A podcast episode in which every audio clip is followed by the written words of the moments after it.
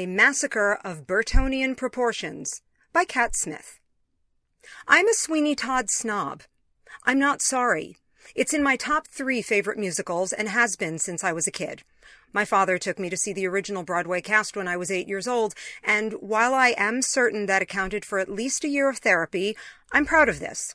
I've been in the show twice, seen a bunch of other productions, and I know it like the back of my hand. I'm a snob. When it was announced that Tim Burton was going to make my beloved Sweeney Todd into a movie, alarm bells went off in my head. I had been a Burton devotee during his early career, but then he went through his Ed Wood phase and he kind of lost me. If I'm being really honest, I would like to get a restraining order to keep Tim Burton away from other people's stories, especially ones from my childhood. It's not that he isn't capable of playing nicely in someone else's sandbox. Big Fish is glorious, but it's an aberration. He just refuses to do it. With Sweeney Todd, my worst fears were confirmed. Sweeney Todd is an urban legend, originally told in pulp comics in 1846. The musical, by Stephen Sondheim and Hugh Wheeler, premiered on Broadway in 1979. There have been other, non-musical versions of it over the years, each with its own variations, but the essential story is the same. Sweeney Todd is a homicidal barber. You come in for a shave, he slits your throat, and then hands your corpse over to his downstairs neighbor, Mrs. Lovett. She grinds you up, bakes you into meat pies, and serves them to an unsuspecting public. You heard me when I said that there were other versions of the story, right? So it's not as if the only way to tell it is the musical. And as it turns out, Tim Burton hates musicals. Helena Bonham Carter says so in the DVD featurette. So really, if you hate musicals and there are ways to tell the story without being a musical, why don't you just do one of those, Tim? For the love of God, why? Plenty of people rolled their eyes at the casting, but really, that was one of my lesser complaints. Johnny Depp was fine. He's certainly not my favorite Sweeney, but he's also not my least favorite. That honor goes to George Hearn, in case you were wondering. I don't like Sweeneys who shout too much. I could get behind his David Bowie-esque singing voice. That stupid skunk wig was another story, but I had no problem with his singing. And Helena Bonham Carter has been an idol of mine forever. No, she's not a strong singer.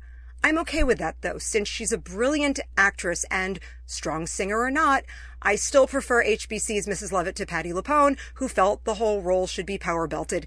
Did I mention I was a snob? No, the casting wasn't the problem.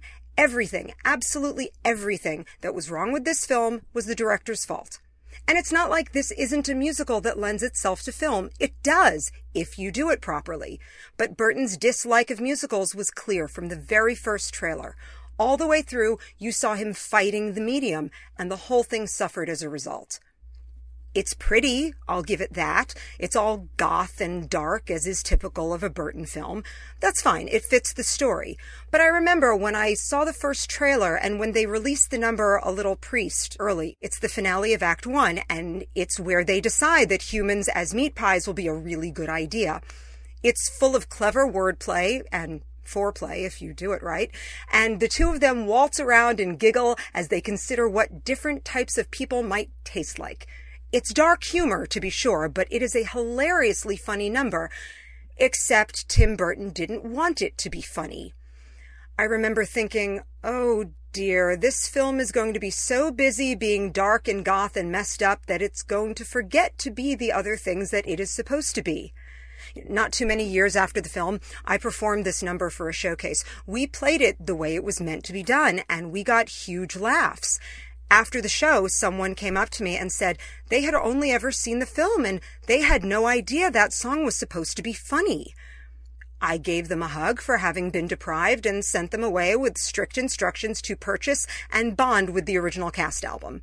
But I'm getting ahead of myself. The film starts out like it might be okay. It's a typical Burton opening credits sequence with lots of CGI blood everywhere. That's cool, though someone really should explain to his FX team that arterial blood is not the color of poster paint. This isn't so distracting in the opening credits, but it gets really annoying later when you see it actually coming out of arteries and it is still poster paint. There's Johnny Depp on the bow of a ship cutting through the London fog looking for all the world like the beginning of Pirates of the Caribbean that's when you realize the first big, I'm Tim Burton and I'm in denial of this being a musical thing. The musical is done as a kind of morality tale, a play within a play, with the Ballad of Sweeney Todd as a framework that is used all the way through. The ensemble singing the ballads are like a Greek chorus, narrating and commenting on the story as it unfolds.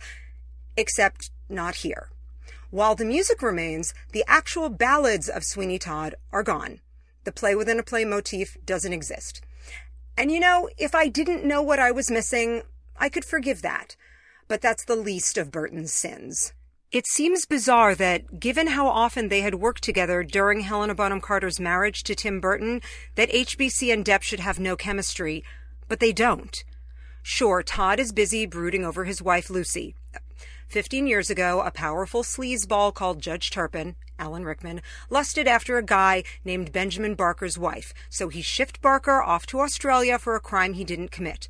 When Barker escapes and comes home, and Depp is using that Cockney accent that is his comfort zone, though Todd is normally played without one, as if the time away had robbed him of all aspects of his real self, he changes his name to Sweeney Todd and tries to find out what happened to his wife. The judge and his cohort, Beadle Bamford, invite the unsuspecting Lucy to a party that looks like an offshoot of Eyes Wide Shut, and the judge rapes her in front of everyone. Lucy loses her mind, and the judge takes custody of her baby daughter, Joanna. He raises her to privilege, which would be fine, except he's a sleazeball, and his feelings toward his adoptive daughter gradually become anything but fatherly. All this Todd finds out from Mrs. Lovett upon his return. She remembers him from back in the day and admits to having had a bit of a crush on him. She even saved his razors for him so he can take back up being a barber.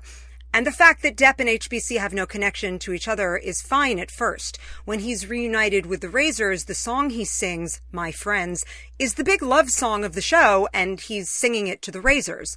That's fine. That's how it's written, that she's supposed to be into him and he's supposed to be ignoring her. But the film continues, and while he does continue to brood, Todd and Mrs. Lovett need to bond at least a little bit. They've got this unholy partnership, after all, and there are lyrics that suggest that they're sleeping together by Act Two, which surprisingly were not among the myriad of bits that were cut.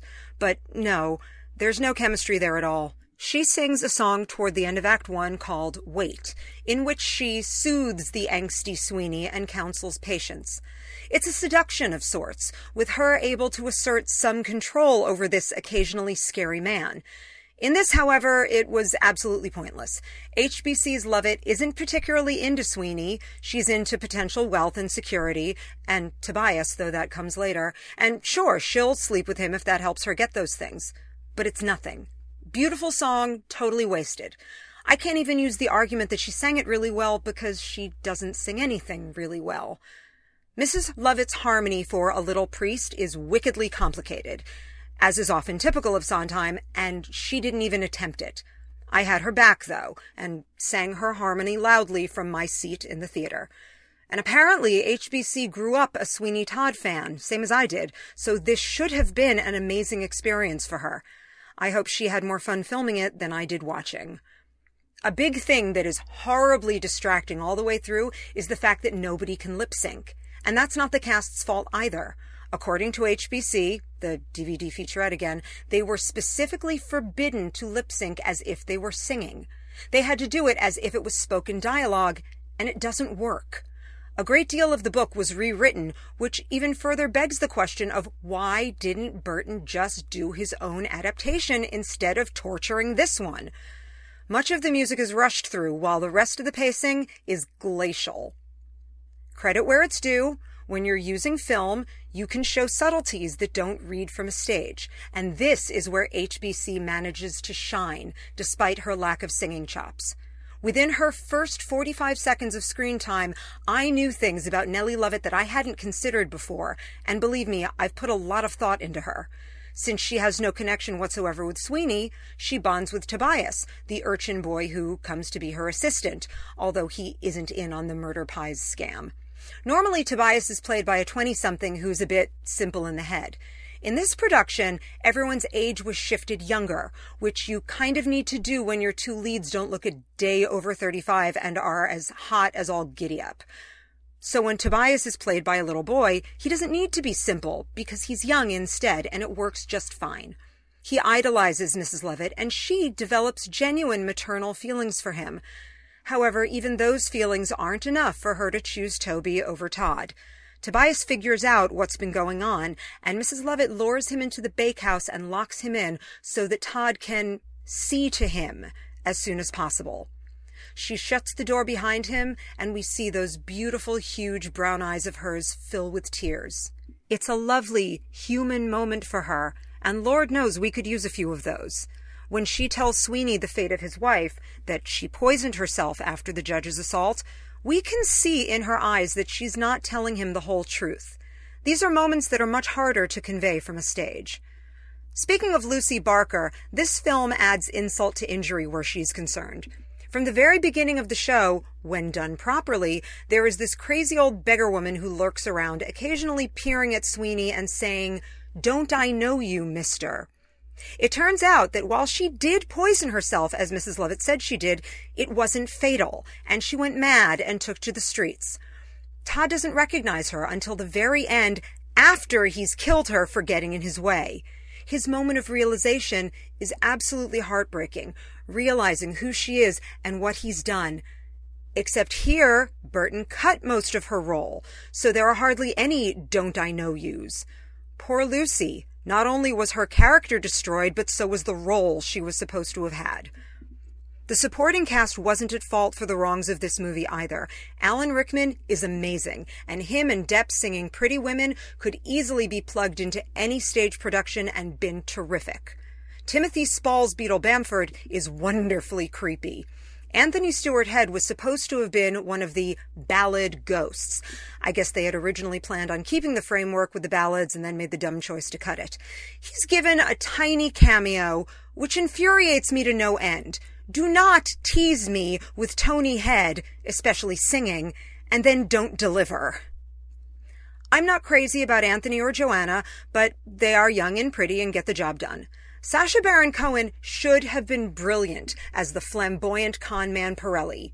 He's Todd's first victim, initially clocked in the head with a tea kettle, which would have been cool had it not been a massive stage combat fail, with the tea kettle swinging one way and SBC's head snapping back the other way.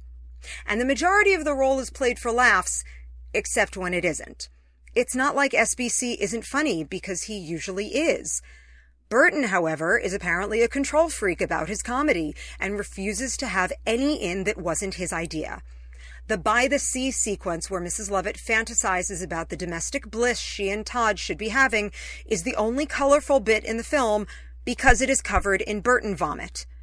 It's fine, but HBC, like SBC, wasn't allowed to use full funny potential. Don't get me wrong, I have all kinds of issues with the film version of the musical Les Miserables, but one of the good things about it was that these two got to be the kind of funny they weren't allowed to be here.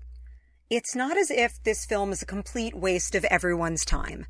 I usually tell people that if they are going to see this version at all and are a Sweeney virgin, they should start with this. That way, they don't know what they're missing, and any other version they see will be an improvement. And no matter how poorly executed these modern movie musicals can be, if they do decently at the box office, which I believe this one did, that will lead them to make more, and sometimes they get it right. Rob Marshall's Chicago, for example, his Nine and Into the Woods are another story. And more people know about this show that I have loved my whole life, and that's certainly a good thing. And remember, I'm a snob when it comes to this particular show. It had the odd high point, it was pretty, and had Alan Rickman. Do yourself a favor, though, and hunt down the original cast album if you haven't done. Len Cariou and Dame Angela Lansbury, directed by the late great Harold Prince, slayed right out of the gate. Yes, I said slayed on purpose. And I'm sorry, but Team Burton doesn't even come close.